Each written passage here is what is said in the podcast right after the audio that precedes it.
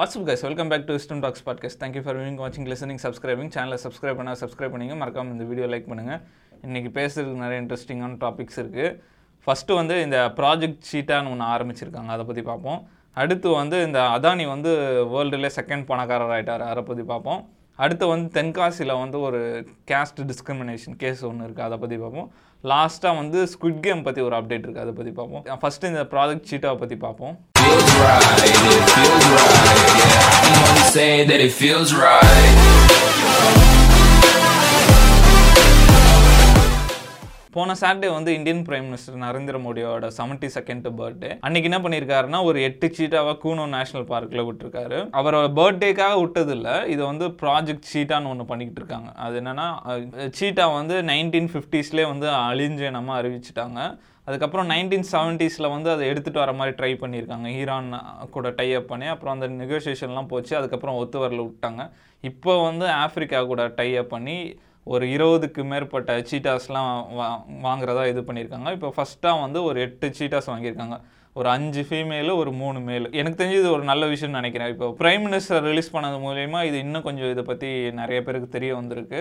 இதை பற்றி டிபேட்ஸ்லாம் வந்துட்டுருக்கு. அது மாதிரி நிறைய ரீசன்ஸ் சொல்கிறாங்க இந்த சீட்டாஸ்லாம் எங்கேருந்து வருதுன்னு பார்த்தா நம்ம சவுத் ஆஃப்ரிக்கா அந்த மாதிரி இடத்துலேருந்து ஃப்ளைட் மூலிமா கொண்டு வந்து அங்கேருந்து பார்க்குக்கு வந்து ஹெலிகாப்டர் மூலிமா வந்திருக்கு.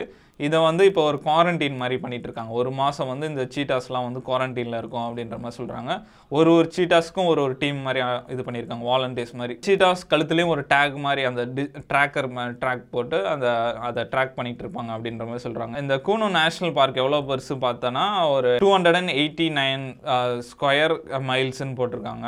இந்த வைல்ட் லைஃப் எக்ஸ்பர்ட்ஸ்லாம் இருப்பாங்கல்ல இந்த அனிமல்ஸை ஃபாலோ பண்ணுறவங்க அவங்கெல்லாம் என்ன சொல்கிறாங்கன்னா இந்த சீட்டாஸ்க்கு வந்து ப்ரே அதோட ப்ரேயோட அதோட உணவோட அதோட எனிமீஸ் தான் அதிகமாக இருக்குது அப்படின்ற மாதிரி சொல்கிறாங்க ஏன்னா மற்ற பெரிய கேட்ஸ்லாம் இருக்குது இப்போ லயன் இருக்குது டைகர் இருக்குது அதுக்கிட்டேருந்து இது அச்சுறுத்தல் இந்த ரைனோஸ் இருக்குல்ல அந்த ரைனோஸ்லாம் வந்து ரொம்ப டேஞ்சரானது அப்படின்ற மாதிரி சொல்கிறாங்க அது சீட்டாவை பொறுத்த வரைக்கும் ரொம்ப சாஃப்டான அனிமல்ன்றாங்க அது எப்பவுமே சண்டே தவிர்க்க தான் பார்க்கும் அப்படின்றாங்க. இன்னொரு விஷயம் என்ன சொல்கிறாங்க அந்த பார்க்லேருந்து கொஞ்சம் கொஞ்சம் தூரத்தில் வந்து வில்லேஜ்லாம் இருக்குது அங்கே போனால் அந்த நாயே வந்து சீட்டாவை அடிச்சிடும் அப்படின்ற மாதிரி சொல்கிறாங்க இது எந்த அளவுக்கு உண்மைன்னு தெரில நாய் வந்து ஒரு சீட்டாவை அடிக்குமான்ற மாதிரி சொல்கிறாங்க இதுக்கு உணவும் ரொம்ப கம்மியாக இருக்குன்ற மாதிரி சொல்கிறாங்க அதுக்கு தேவையான உணவு வந்து இதில் இல்லை அப்படின்ற மாதிரி சொல்கிறாங்க மான் தான் இருக்குது ஆனால் மான் வந்து ஒளிஞ்சிக்கும்.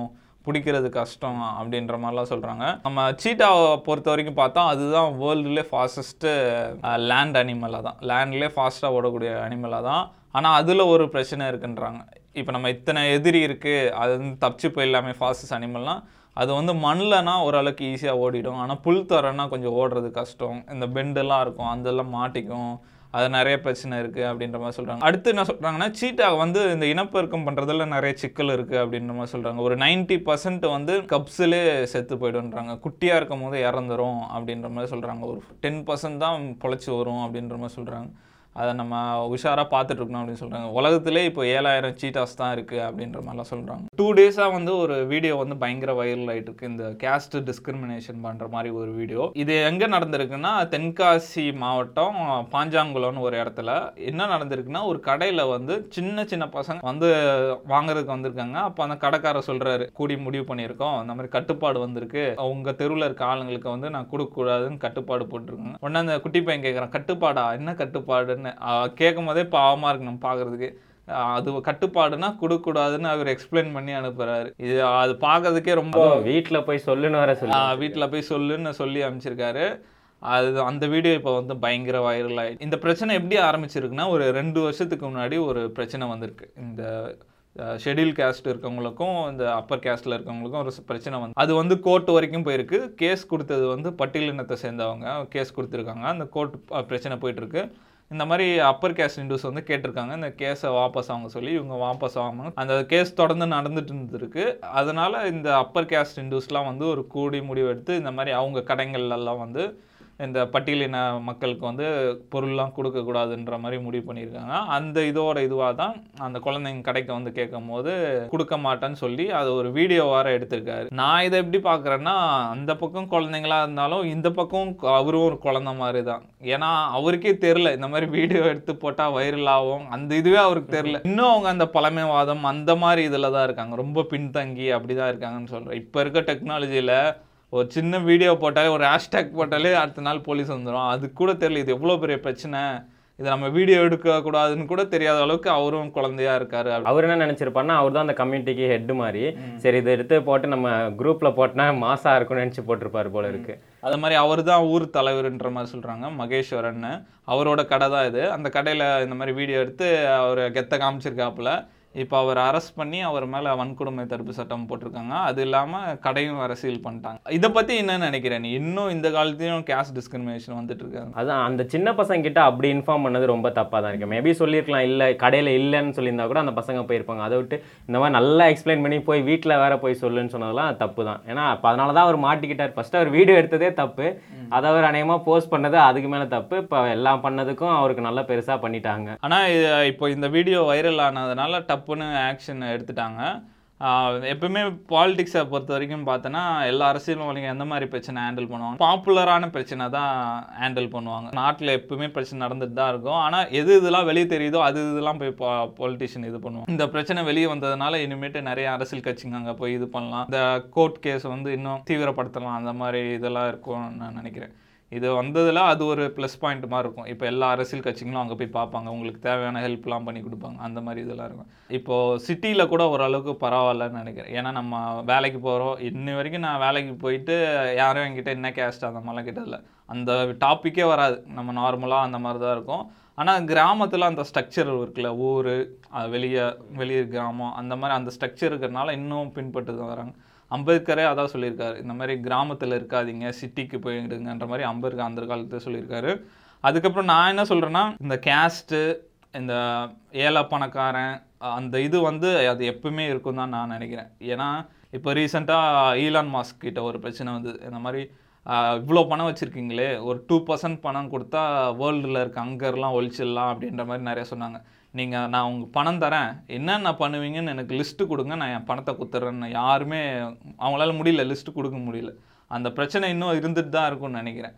நம்ம பொறுத்த வரைக்கும் என்னென்னா இப்போது நான் ஒரு இது பார்த்தேன். ஏஆர் ரஹ்மான் இன்ட்ரு அவர் சொல்லியிருந்தாரு இந்த கேஸ்ட்டு இந்த ரிலிஜனு முஸ்லீமு அதெல்லாம் ஒன்றும் கிடையாது. நீ நினச்சா உன்னால் பண்ண முடியாது எதுவும் இல்லை. ஃபஸ்ட்டு உன் மைண்ட் செட்டு எனக்கு தெரிஞ்சு மைண்ட் செட்டு தான் ரொம்ப முக்கியம்னு நினைக்கிறேன். நம்ம குனிஞ்சிட்டு போனால் நம்ம அந்த- அந்த மைண்ட் செட் இருந்தால் நம்மளை இது பண்ண தான் செய்வாங்க. நம்ம நாலேஜ் இருந்தால் அந்த ஒரு கான்ஃபிடென்ட் வரும்னு நினைக்கிறேன். நம்மளுக்கு ஒரு நாலேஜ் இருக்கணும். இப்போது அம்பேத்கரே எடுத்துக்கோ. அவரும் ஷெட்யூல் கேஸ்ட் தான். இப்போ எவ்வளோ டெக்னாலஜி இருக்குது ஆனால் இப்போயே இந்த மக்கள்லாம் பசங்கள்லாம் பயப்படுறாங்க. கேஸ்ட் டிஸ்கிரிமினேஷன் அப்படிலாம். அப்போ அந்த காலத்தில் அம்பேத்கர் இருக்கும் போது எவ்வளோ டிஸ்கிரிமினேஷன் அதையும் மீறி அவர் இந்தியாவுக்கே ஒரு சட்டம் எழுதுகிற அளவுக்கு வந்திருக்காரு. இன்டர்நேஷ்னல் லெவலில் போய் எல்லாமே படிச்சுட்டு வந்திருக்காருன்னா அந்த நாலேஜ் அந்த நாலேஜ் இருந்தால் ஒரு கான்ஃபிடென்ட் வரும்னு நினைக்கிறேன். நம்ம அப்பர் கேஸ்ட்னு சொல்கிறவங்களும் அவங்களோட நம்மக்கிட்ட அதிக நாலேஜ் இருந்தால் நம்மக்கிட்ட வந்து அவங்க எதுவும் பண்ண முடியாதுல்ல. எனக்கு தெரிஞ்ச அந்த நாலேஜ் அதுக்கப்புறம் வந்து மைண்ட் செட் இந்த நாலேஜ் இஸ் பவர்ன்றாங்களே அந்த நாலேஜ் அதுக்கப்புறம் ஒரு கான்ஃபிடென்ட் அந்த மைண்ட் செட் இருந்தால் நம்ம யாருக்கும் நம்ம கீழே இல்லை அப்படின்ற மாதிரி இருக்கலாம்னு நான் நினைக்கிறேன். இந்த கௌதம் அதானி வந்து நம்ம சேனலில் ரெகுலர் கஸ்டமர் மாதிரி அவர் ஈலான் மாஸ்க்லாம் ரெகுலராக அவரை பற்றி பேசிகிட்டு இருக்கோம்.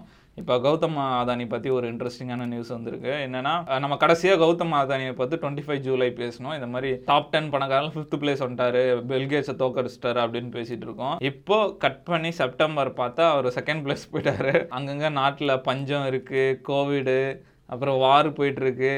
நாட்டில் இவ்வளோ பிரச்சனை இருந்தாலும் உங்கள் கும்பல் கிட்ட மட்டும் எப்படி துட்டு வந்துனேன்னு இருக்க மாதிரி செகண்ட் பிளேஸ் போயிட்டாப்புல. இவர் ஜெப்பிசோஸை தோக்கடிச்சு செகண்ட் பிளேஸ் வந்திருக்காரு. நெட்ஒர்த் எவ்வளோன்னு பார்த்தா hundred and fifty four billion USD காட்டுது. ஈலான் மாஸ்க் வந்து எப்பயும் போல் ஃபர்ஸ்ட் பிளேஸில் இருக்கார். Two hundred and seventy three billion யாரும் என்னை தொட முடியான்ற அளவுக்கு அவர் ஃபர்ஸ்ட் பிளேஸில் இருக்கார். இவங்க வந்து இப்போது அதானிக்கும் லூயிஸ் விட்டானோட ஓனர் பெர்னர்ட் ஆர்னால்ட். அவங்க ரெண்டு பேருக்கும் தான் நெக் டு நெக் காம்படிஷன் போயிட்டு இருக்கு ஏன்னா அதானி வந்து ஹண்ட்ரட் அண்ட் ஃபிஃப்டி ஃபோர் பில்லியனில் இருக்கார். அவர் வந்து ஹண்ட்ரட் அண்ட் ஃபிஃப்டி த்ரீ பில்லியனில் இருக்கார். எப்போ வேணால் மாறும். அந்த மாதிரி இருக்குது போன மாதம் தான் அந்த லூயிஸ் விட்டான் ஓனரை தோக்கடிச்சு இவர் தேர்ட் பிளேஸ் வந்தார். அதானி அவர் வந்து ஃபோர்த் பிளேஸ் போனார். இப்போ பார்த்தா அதானி வந்து செகண்ட் பிளேஸ் போயிட்டார். ஜெப் பிசஸை தோக்கடிச்சு அவர் வந்து தேர்ட் பிளேஸ் வந்துட்டார். ஜெப் வந்து ஃபோர்த் பிளேஸ் போயிட்டார். ஜெப் வந்து ரிட்டையர் ஆயிட்டாப்புல. இனிமேட்டு கொஞ்சம் கொஞ்சமாக இறங்கிடும்னு நினைக்கிறேன் அவரோட வேல்யூ அது மட்டும் இல்லாமல் டோட்டலாகவே வேர்ல்டு ஃபுல்லாக இன்ஃப்ளேஷன் அந்த மாதிரி மார்க்கெட்லாம் கொஞ்சம் லோவாக இருக்கறனால அமேசான் ஸ்டாக்ஸ்லாம் இறங்குதுன்னு நினைக்கிறேன். நம்ம அதானியோட நேரடி போட்டி இந்தியாவை பொறுத்த வரைக்கும் பார்த்தா அம்பானி. அவர் இன்னும் நைன்டி டூ பில்லியனில் அதே இடத்துல தான் இருந்துகிட்ருக்காரு அது ஒரு இம்ப்ரூவ்மெண்ட்டும் இல்லை. அதானி மட்டும் ராக்கெட் வேகத்தில் போயிட்டு இருக்காப்புல கலக்குங்கன்னு ஒரு வார்த்தை சொன்னதுக்கு இப்படியா சார் அந்த மாதிரி? அதானியை பொறுத்த வரைக்கும் பார்த்தோன்னா அவர் ஃபஸ்ட்டு ஜென்ரேஷன் ஆண்டர்பனர் அவங்க ஃபேமிலியிலே அவர் தான் ஃபஸ்ட்டு ஆரம்பித்து இது பண்ணுறது அம்பானியை பொறுத்த வரைக்கும் அவங்க அப்பா அவங்க தாத்தாலாம் பண்ணிட்டு இருந்தாங்க. இதுவே எவ்வளோ பெரிய விஷயம் இல்லை. நார்மலாக ஒரு பைப் பிஸ்னஸ் ஆரம்பித்து அப்படியே கொஞ்சம் இம்போர்ட் எக்ஸ்போர்ட் லாஜிஸ்டிக்கில் வந்து அப்படி இப்படி கொஞ்சம் இது பண்ணி அப்போ வேர்ல்டில் செகண்ட் பணக்கார அளவுக்கு வந்திருக்காருன்னா அது ரொம்ப பெரிய விஷயம் தான். அதானி தான் இன்னும் அதானி குரூப்ஸோட ஹெட்டாக இருக்கார். இவர்கிட்ட வந்து ஏழு பப்ளிக் லிஸ்டட் கம்பெனிஸ் இருக்குது என்னென்ன செக்டார்னா இன்ஃப்ராஸ்ட்ரக்சரு அப்புறம் வந்து மைனிங் எனர்ஜி அதுக்கப்புறம் நிறையா செக்டார்ஸ்லாம் இருக்காங்க. இந்த டெலிகாமில் கூட வரப்போகிறதா சொன்னாங்க. கடந்த அஞ்சு வருஷமாக புது புது செக்டார்ஸ்லலாம் இன்வெஸ்ட் பண்ணிகிட்டு இருக்காங்க. ஏர்போர்ட் ஏர்போர்ட்டை பற்றி சொல்லவே வேணாம். இந்தியாவில் பாதி ஏர்போர்ட் இப்போ அதானி கிட்ட தான் இருக்குது அதுக்கப்புறம் வந்து சிமெண்ட்டில் இது பண்ணுறாங்க அதுக்கப்புறம் காப்பர் ரிஃபைனிங் பண்ணுறாங்க அதுக்கப்புறம் டேட்டா சென்டர்ஸ் இது பண்ணுறாங்க அதுக்கப்புறம் வந்து க்ரீன் ஹைட்ரஜன் சொல்கிறாங்க இந்த க்ரீன் எனர்ஜியில் வந்து பயங்கரமாக இன்வெஸ்ட் பண்ணிகிட்டு இருக்காங்க அதானே குரூப்ஸு அதுக்கப்புறம் வந்து இந்த பெட்ரோல் கெமிக்கல் ரிஃபைனிங் அது பண்ணிட்டு இருக்காங்க. அதுக்கப்புறம் வந்து ரோட்ஸ் நிறைய ரோட்ஸ் எல்லாம் போட்டுட்டு இருக்காங்க. அதுக்கப்புறம் வந்து சோலார் செல் மேனுஃபேக்சரிங்லாம் நிறைய பண்ணிட்டு இருக்காங்க. இந்த சோலார் இதுக்கு வந்து பேட்டரிஸ் இது பண்ணுறதெல்லாம் நிறையா அவங்களே மேனுஃபேக்சர் பண்ணிட்டு இருக்காங்க. இந்த மாதிரி வந்து வ- அடுத்து க்ரோ ஆகிற செக்டர்ஸ்லாம் பயங்கரமாக இன்வெஸ்ட் பண்ணி கடந்த அஞ்சு வருஷத்தில் பயங்கர க்ரோத்துக்கு காமிச்சு இப்போ வேர்ல்டுல செகண்ட் ரிச்சஸ்ட் பர்சன் வந்திருக்காரு. ஈலான் மாஸ்கை தோப்படிப்பாரான்னு தெரில அப்படி தோக்கடிச்சிட்டாருன்னா பயங்கர பெருமையாக இருக்கும்ல. இந்தியாவை சார்ந்த ஒருத்தர் ஈலான் மாஸ்கே தோக்கடிச்சு வேர்ல்டுலே நம்பர் ஒன் பணக்காரன் இருந்தால் செம்மையாக இருக்கும். பார்ப்போம் எப்படி போயிட்டுருக்குன்னு இவங்களுக்கும் மோடிக்கும் நல்ல ரிலேஷன்ஷிப் இருக்குதுன்னு எல்லாருக்கும் தெரியும். நான் இப்போ டூ தௌசண்ட் டுவெண்ட்டி ஃபோரில் மறுபடியும் ஜெயிச்சு பிஜேபி வந்தாங்கன்னா அதானிக்கு வந்து ரொம்ப சாதகமாக இருக்கும் அப்படின்ற மாதிரி சொன்னாங்க. இன்னும் கொஞ்சம் வேல்யூ ஏறும். இப்போ ஜெயித்தாலே ஷேர் மார்க்கெட்லலாம் அது ரிஃப்ளெக்ட் ஆகும். ஏன்னா நிறைய பேர் ஷேர் வாங்க ஆரம்பிச்சிருவாங்க. இன்னும் கொஞ்சம் பூஸ்ட் ஆகும்னு நினைக்கிறேன். பார்ப்போம் வெயிட் பண்ணி பார்ப்போம் எப்படி போகுதுன்னு. ஸ்குவிட் கேம் பற்றி தெரியாதவங்க யாருமே இருக்க மாட்டாங்க. இந்த பேண்டமிக்கில் வந்து எல்லாருமே ஸ்குவிட் கேம் ஸ்குவிட் கேம் சொல்லியிருக்கோம். அந்த அந்த ஸ்குவிட் கேம் எழுதின டேரக்டர் கதையே ஒரு பெரிய இதுவாக ஏன்னா நம்ம டூ தௌசண்ட் நைன்லேயே அவர் இந்த கதையை எழுதி வச்சு ஒரு ப்ரொடக்ஷன் கம்பெனி தேடிட்டு இருந்தார் பட் யாரும் கிடைக்கலன்னு கடைசியில் நெட்ஃப்ளிக்ஸ் ஃபிக்ஸ் ஆனாங்க. டூ செப்ட் அதை டூ தௌசண்ட் நைன்டீனில் ரெடி பண்ணி டூ தௌசண்ட் டுவெண்ட்டி ஒனில் ரிலீஸ் பண்ணாங்க. ரிலீஸ் பண்ண உடனே அந்த டேரக்டரே நினைக்காத அளவுக்கு ஒரு வெற்றி.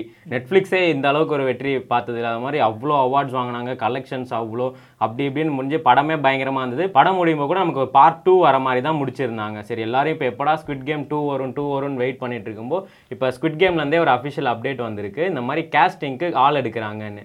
நானூற்றி ஐம்பத்தாறு பேர் மொத்தம் எடுக்கிறாங்களாம். இதில் என்ன பெரிய விஷயம்னா யூகேல கேஸ்டிங் எடுக்கிறாங்களாம் யூஎஸில் கேஸ்டிங் எடுக்கிறாங்களாம் அது தவிர்த்து குளோபலாகவும் ஃபுல்லாக எடுக்கிறாங்களாம். நம்மளே வேணா கூட அந்த ஆடிஷனுக்கு போகலான்ற மாதிரி இருக்குது இது எப்படி எடுக்க போகிறாங்கன்னா நானூற்றம்பதாறு பேருமே ஒரு ரியல் பிளேயர்ஸ் மாதிரி வைக்க போகிறாங்க வின் பண்ணுறவங்களுக்கு கேஷ் பார்த்தோன்னா four point five six billion கொடுக்குறாங்களாம். நம்ம ஊர் படி பார்த்தா கணக்கு அப்படி இப்படின்னு கணக்கு போட்டாலும் முப்பத்தொம்போது கோடி வருது. அந்த கேமில் மட்டும் பார்ட்டிசிபேட் பண்ணால் கண்டிப்பாக முப்பத்தொம்போது கோடி வின் பண்ணும். ஏன்னா இது எப்படி எடுப்பாங்கன்னு தெரியல. ஏன்னா ஆல்ரெடி அந்த கேரக்டர்ஸ்லாம் தான் மென்ஷன் பண்ணியிருக்காங்க. இப்போ நார்மலாக வெளியிலேருந்து ஆள் எடுத்து போட்டாங்கன்னா இது ஒரு ரியாலிட்டி கேம் மாதிரி ஆயிடும் போல. ஒரு பிக் பாஸ் மாதிரி ஆகிடும் போல இருக்கு. ஆனால் இவ்வளோ பெரிய மெயின்டைன் பண்ணி எடுக்க எப்படி எடுக்க போகிறாங்கன்னு தான் தெரியல. இதுக்கு வந்து இன்ஸ்பிரேஷன் வந்து ஒரு வேளை மிஸ்டர் பீஸாக இருக்குமோன்னு எனக்கு ஒரு டவுட் இருக்குது ஏன்னா சீசன் ஒன் முடிஞ்சோடனே பயங்கர ஹிட் ஆனோடனே மிஸ்டர் பீஸ் வந்து குவிட் கேம் கிட்டேயே பர்மிஷன் வாங்கி ஒன்று பண்ணார். பயங்கரமாக செட்டு போட்டு வேற லெவலில் செட்டு போட்டு பயங்கரமாக ஒரிஜினல் மாதிரியே பண்ணார். அதை பாட்டு இன்ஸ்பயர் ஆகிட்டு பண்ணுறாங்களோ என்னமோன்னு தெரில ஆனால் இது ஒரு ஸ்ட்ராட்டஜின்னு நினைக்கிறேன். இது ஒரு மார்க்கெட்டிங் ஸ்ட்ராட்டஜின்னு நினைக்கிறேன். இப்போ நம்ம இங்கே லோக்கலில் இருக்க சேனல்ஸ் இந்த டெலிவிஷன் சேனல்ஸ்லாம் என்ன பண்ணுவாங்க? ஒரு செல்ல குரலுக்கான தேவை இந்த மாதிரி விஜேக்கா ஆள் எடுக்கணும் அந்த மாதிரி ஒரு அனௌன்ஸ்மெண்ட் விடுவாங்க. ஒரு ஐயாயிரம் பேர் ஆறாயிரம் பேர் கலந்துப்பாங்க. எல்லாரையும் எடுத்துகிட்டு கடைசியில் ஏதாவது இன்ஃப்ளூன்சர் சோஷியல் மீடியா இன்ஃப்ளூன்சரை வந்து அந்த இது கொடுத்துருவாங்க. அது என்ன கான்செப்ட்னா இப்போ நீ இதை நம்ம இதை பற்றி பேசுகிறோம்ல அந்த மாதிரி நீ போய் சொல்லுவோம் ஃப்ரெண்ட்ஸ்கிட்ட ஏய் இந்த மாதிரி ஸ்குட் கேம் ஆள் எடுக்கிறாங்களா ட்ரை பண்ணி பார்ப்போமா? அந்த மாதிரி நான் அந்த வேர்ட் ஆஃப் மவுத்தில் பரவுதுல்ல அது ஒரு மார்க்கெட்டிங் மாதிரி இருக்கும். ஆனால் கடைசியில் அவங்க லக் இருந்தால் நம்மளுக்கு ஒன்று ரெண்டு பேர் செலக்ட் ஆவாங்க. அப்படி இல்லைன்னா அவங்களே ஏதாவது இன்ஃப்ளூன்சரு அந்த மாதிரி எடுக்க வாய்ப்பு. இது வந்து வேர்ல்டு ஃபுல்லாக எடுக்கிறேன்ற மாதிரி சொல்லியிருக்காங்க. எப்படி எடுப்பாங்கன்னு தான் தெரில அதான் அதுக்கும் வந்து ஒரு லிங்க் கொடுத்துட்டாங்க. எந்த இதுவும் நீங்கள் தேடாதீங்க. நம்மளே கொடுத்துட்றோம். அதில் நம்ம ரெஜிஸ்டர் மட்டும் பண்ணால் போதும். அவங்க என்ன ரூல்ஸ்லாம் வச்சுருக்காங்கன்னா வந்து இருபத்தோரு வயசுக்கு மேலே இருக்கணும். அது மஸ்ட்டாக வச்சுருக்காங்க. அதுக்கப்புறம் வந்து நம்மளே வந்து ஒரு ஒன் மினிட்டுக்கு வீடியோ அவங்களுக்கு சென்ட் பண்ணோம் அதுவும் லேண்ட்ஸ்கேப்பில் தான் இருக்கணும். அதுவும் மென்ஷன் பண்ணியிருக்காங்க. லேண்ட்ஸ்கேப் தான் இருக்கணும். ஃபில்டர்லாம் எதுவும் போடாதீங்க. சொல்லிட்டு அதில் என்ன சொல்லணும்னா வந்து நம்மளை பற்றி சொல்லணும். அந்த யுவர் செல்ஃப் எல்லா இதுலேயுமே கேட்குற மாதிரி யுவர் செல்ஃப் சொல்லணும். அதுக்கப்புறம் வந்து நீங்கள் என்ன ஸ்ட்ராட்டஜி யூஸ் பண்ணுவீங்க? இந்த கேமுக்குள்ளே நீங்கள் பார்ட்டிசிபேட் பண்ணால் அதுக்கப்புறம் ஆஸ் யூஷுவலாக வந்து ஜெயிச்சா இந்த காசை வச்சு என்ன பண்ணுவீங்க? நம்ம என்ன ஸ்கூல் காலேஜை கட்ட போகிறோம் அந்த மாதிரி கேட்குறாங்க அதுக்கப்புறம் என்ன சொல்கிறாங்கன்னா நம்ம வந்து ஃபுல்லாக ஒரு ஃபோட்டோ ஃபுல் லென்த் ஃபோட்டோ ஒன்று கேட்குறாங்க அப்புறம் ஹெட்ஷாட் ஃபோட்டோன்னு கேட்குறாங்க அது எதுக்குன்னு தெரியல மேபி நெத்திலே சுடவான்னு. அந்த மாதிரி ஒரு ஃபோட்டோ கேட்குறாங்க இதுக்கப்புறம் மெயினாக என்ன சொல்கிறாங்கன்னா சீசன் ஒன்ல பார்ட்டிசிபேட் பண்ணியிருந்தீங்கன்னா அவங்க வரக்கூடாது. அந்த பழைய ஆளுங்களாம் யாரும் வேணாம். ஃப்ரெஷ்ஷாக தேடுறாங்க போல இருக்குது அந்த மாதிரி கேட்குறாங்க டூ தௌசண்ட் டுவெண்ட்டி த்ரீல வந்து நாலு வீக் எடுப்பாங்க போல இருக்கு. அதுக்கு கால் ஷீட் மாதிரி கொடுக்கணுமா? அதுக்கப்புறம் நீங்கள் வந்து நெட்ஃப்ளிக்ஸில் எம்ப்ளாயாக இருக்கக்கூடாதான். இது வேற ஒரு பேசிக் இது வேறு ஏன்னா வச்சிருந்தா வச்சா நம்மளை கொஞ்சம் பாஸ் பண்ணி விட்டுரு அந்த மாதிரி சொல்கிறாங்கன்னு நெட்ஃப்ளிக்ஸ் எம்ப்ளாய் இருக்கக்கூடாதான். அதுக்கப்புறம் வந்து ஒரு வேலிட் பாஸ்போர்ட் இருக்கணுமா? அது வச்சுருந்தீங்கன்னா இதெல்லாம் வந்து நீங்கள் அப்ளை பண்ணலான்ற மாதிரி இருக்குது இதில் அப்ளை பண்ணுறதுக்கு அந்த ரெஜிஸ்ட்ரேஷன் ஃபார்மில் என்ன இருக்குன்னா as usual first name last name email ID cellphone number date of birth எந்த கண்ட்ரி என்ன நேஷ்னாலிட்டி அதெல்லாம் வச்சு பாஸ்வேர்டு அதெல்லாம் கொடுக்கு. இதெல்லாம் நீங்கள் எதுக்கு அனுப்பணும்னா பார்த்தோன்னா support at squid game casting dot com இவங்களுக்கு அனுப்பி விட்டிங்கன்னா அவங்க பார்த்துட்டு நம்ம வந்து தேருவோமா தேர மாட்டோமான்ற மாதிரி எடுப்பாங்க. அதுக்கப்புறம் அவங்க வந்து ஆஸ் யூஷுவல் இந்த ரெகுலேஷன் மாதிரி கேட்டிருக்காங்க. இந்த மாதிரி எஸ்ஸா நோவா கொஸ்டின்ஸ்லாம் இருக்குது ஸோ இதெல்லாம் நம்ம எலிஜிபிளாக அப் அப்டேட் பண்ணனா அவங்க வந்து சொல்லுவாங்க நம்ம வந்து செலக்ட் ஆகிருக்கோமா இல்லையான்னு. ஆனால் இப்போ இந்த படம் வந்து பயங்கர இதுவாக இருக்குது இதில் வந்து ஒன்று மட்டும் அவங்க கன்ஃபார்மாக சொல்கிறேன் ஏன்னா படம் நம்ம பார்க்கும்போதே ஒருத்தன் டமாலு குச்சோடனே செத்துருவான் பயங்கர சாவாக இருக்கும். ஆனால் அவங்க சைடில் என்ன சொல்லுவாங்கன்னா இந்த கேமில் வந்து பார்ட்டிசிபேட் பண்ணுறவங்களுக்கு ஜெயித்தாலோ தோத்தாலோ எந்த சின்ன அடி கூட இருக்காது. ஆனால் ஜெயிச்சிங்கன்னா உங்களுக்கு ஒரு பெரிய அமௌண்ட்டாக கிடைக்கும். கிடைக்குன்ற மாதிரி அவங்க நல்லா ப்ரமோஷன் பண்ணிட்டு இருக்காங்க இப்போ இந்த ஸ்குவிட் கேமுக்கு எனக்கு தெரிஞ்சு இது வந்து மெயின் ரீசன் வந்து ப்ரொமோஷனாக தான் இருக்கும். அது இல்லாமல் சப்போஸ் ஒரு வேளை ஆள் எடுத்துட்டா கூட ஒரு டைவர்சிஃபைடாக இருக்கும். எல்லா நாட்டை சேர்ந்தவங்களும் இருக்கும் ஆஃப்ரிக்கா ஆளுங்க இருப்பாங்க இந்தியன்ஸ் இருப்பாங்க சைனீஸ் இருப்பாங்க. அது நல்லா இருக்கும்லாம் பார்க்க. ஒரு எல்லோரும் சேர்ந்து விளாடும் போது நல்லா இன்ட்ரெஸ்டிங்காக இருக்கும்னு நினைக்கிறேன். பார்ப்போம் எப்படி இருக்குன்னு. ஆனால் இது வந்து ஒரு பெரிய ஆப்பர்ச்சுனிட்டி தான். கிடச்சா நம்ம லைஃப் சேஞ்சிங்காக இருக்கும். ஸோ இந்த இந்தியாவிலேருந்து ஒரு சுட் கேமில் போய் கலந்தா அப்படின்ற மாதிரி இருக்கும். யாராவது ட்ரை பண்ணணும்னு இன்ட்ரெஸ்ட் இருந்தால் சும்மா ஒரு ட்ரை பண்ணி பாருங்கள் கிடச்சா வந்தால் மழை போனால் வந்து போக வேண்டியது தான் நம்ம ட்ரை பண்ணுவோமா? சரி சேனலை சப்ஸ்கிரைப் பண்ணா சப்ஸ்கிரைப் பண்ணிங்க மறக்காம இந்த வீடியோ லைக் பண்ணுங்கள் ஃப்ரெண்ட்ஸ்க்கெலாம் ஷேர் பண்ணுங்கள் முடிச்சுப்போமா? Okay God